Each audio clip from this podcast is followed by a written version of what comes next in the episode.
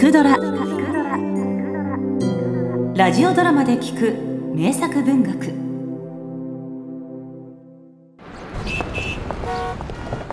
いやー君江さん。帰りかい。送ってあげよいやあさ私電車でいいのよ。お客様と自動車に乗るのはやかましいから。うそら銀座通りのことじゃないか。ここまで来れば構いやせん。君江さん一晩。あいや1時間30分でもいい。付き合ってくれ。どこへ行くの？どこって待合だよ。江戸市民のいいところを知っているから。それともどこか知っているのかい？いいえ。私知らないわ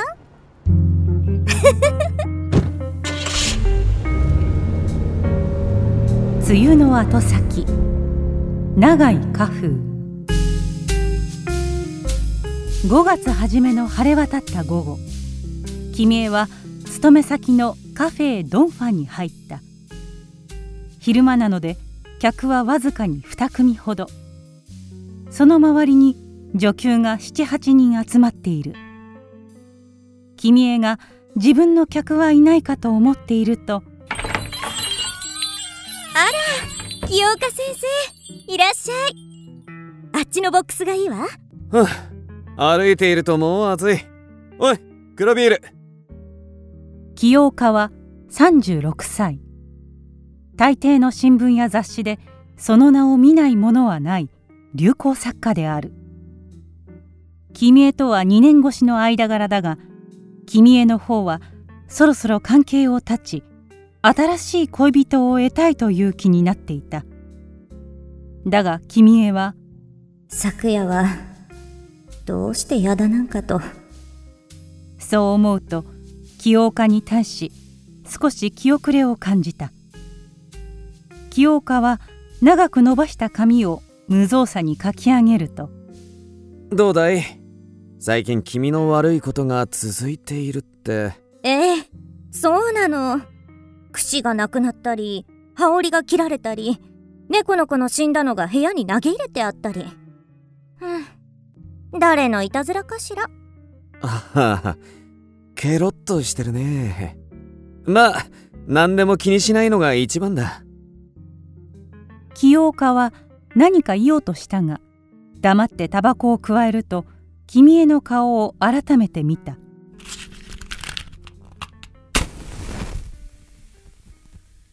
ふん。要望は住人並みだが物言う時の歯並びのいいひごの種のような歯の間から舌の先を動かすのがひときわ愛くるしい。清岡が君へと初めて関係を持った頃君へはたまたま1ヶ月余りの間男と戯れる折がなかった清岡に誘われた時君へは飛び立つような嬉しさを押し隠し四谷の待合で翌日の夕方までイチャついた。いい女だ。身も心も捧げんばかりじゃないか。だが君へは生まれついての浮気者であった。ある夜清岡は市ヶ谷で偶然君へを見かけた。そうして密かに後をつけると。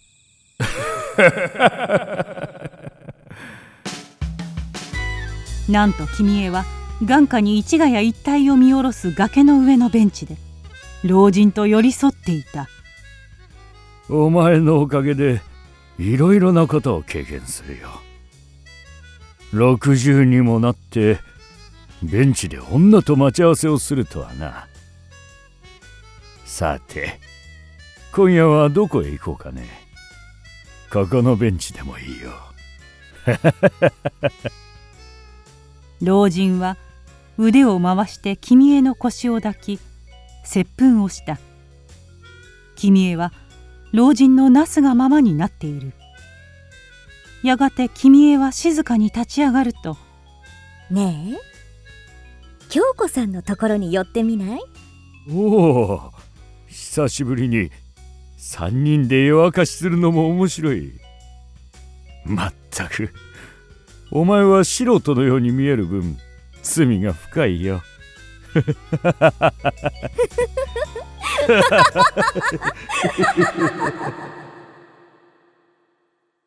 清岡は夢にも見なかった事実を目撃し嫉妬の怒りを発する力もなくただ塞ぎ込んだ。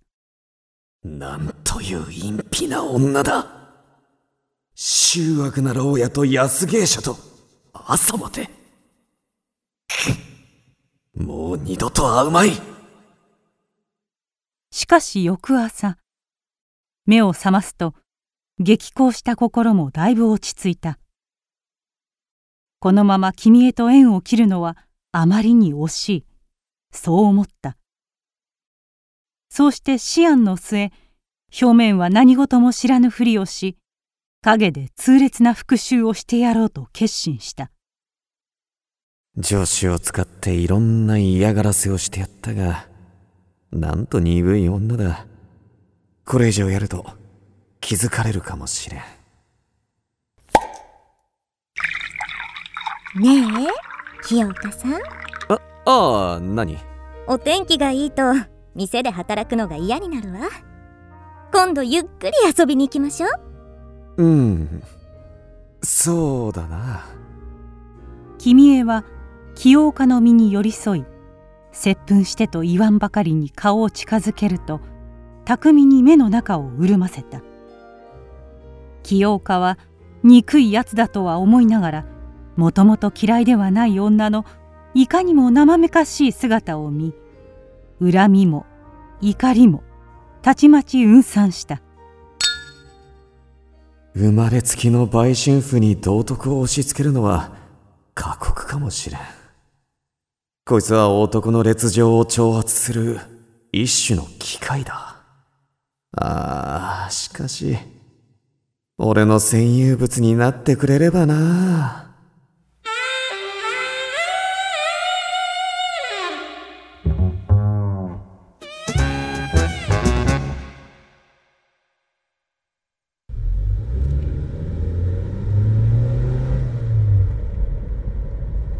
客さん。お客さん。君江さ。んあら運転手さん？もう着いたの？その夜君江はいつになく酒に酔いタクシーで帰路についていた。窓ガラスが濡れている。霧雨が降り出していたようだ。やはりそうだ。君江さんですよね。忘れましたか？以前諏訪町の加藤で23度。加藤というのは君江が以前働いていたところである。そこの客だったというが君江は思い出せない。17歳で東京に来てから4年間肌を触れた男の数はどれほどかわからない。まあお忘れになるのも無理はありません。しかしそうお高く泊まることはないでしょう。いつお店を移ったんです？今はどちらに？ええ。ごめんなさい。もうここでいいわ。降ろしてください。雨が強くなってきました。お宅まで送らせてください。いいえ結構。迷惑よ。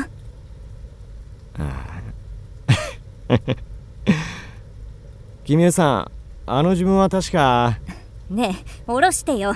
ね確かえ10円だったね。え降ろせって言うのになぜ降ろさないんだよ。男が怖くて夜道が歩けるかい。ああそうかい。どうだ？降りたければ降りなさい。じゃあお金ここへ置きますよ。そう言って君江がタクシーを降りようと片足を外に出した時運転手は突然荒々しくアクセルを踏んだ。ざまみろいっぺ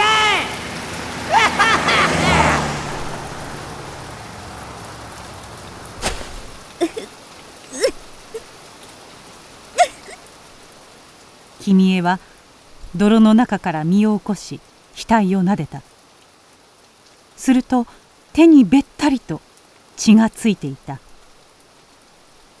君江は声を出して救いを呼ぶのを我慢しただ一心に医者か薬屋を目指して駆け出した。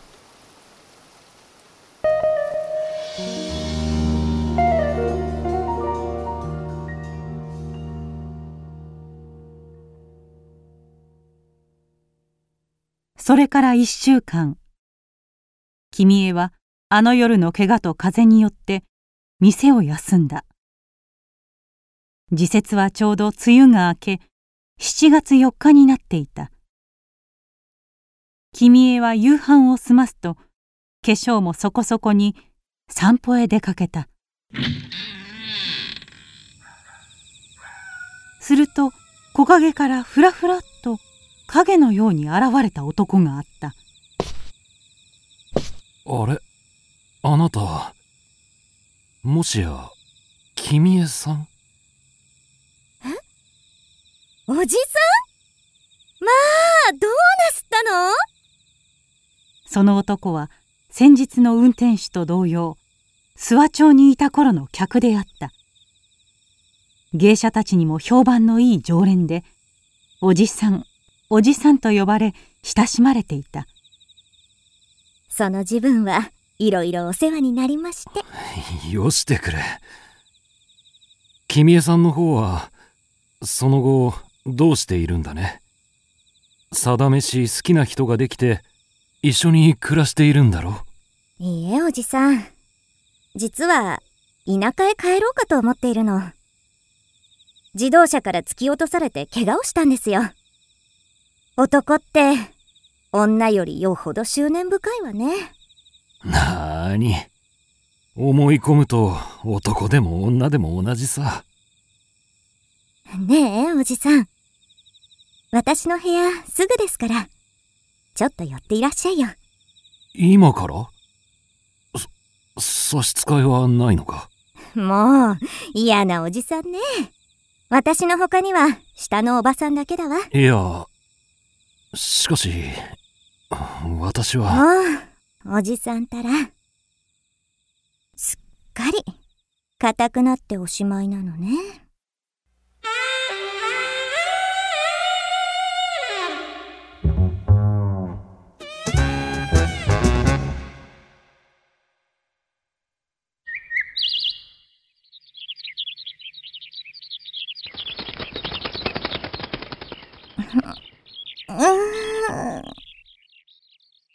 何時かしら。あれ？おじさん？いない。帰ったのかしら？おや？手紙だわ。なんだろう？君へさんへ。あなたがこれを読む頃、私はもうこの世の人ではないでしょう。私は会社の金を使い込み、刑務所に入れられ、出獄しました。私は死に場所を見つけようと歩いていました。そして偶然、あなたに会えました。あなたのおかげで、昔の楽しみを思い出すことができました。これでもう思い残すことはありません。お礼に、あの世からあなたの身辺を護衛します。KK より。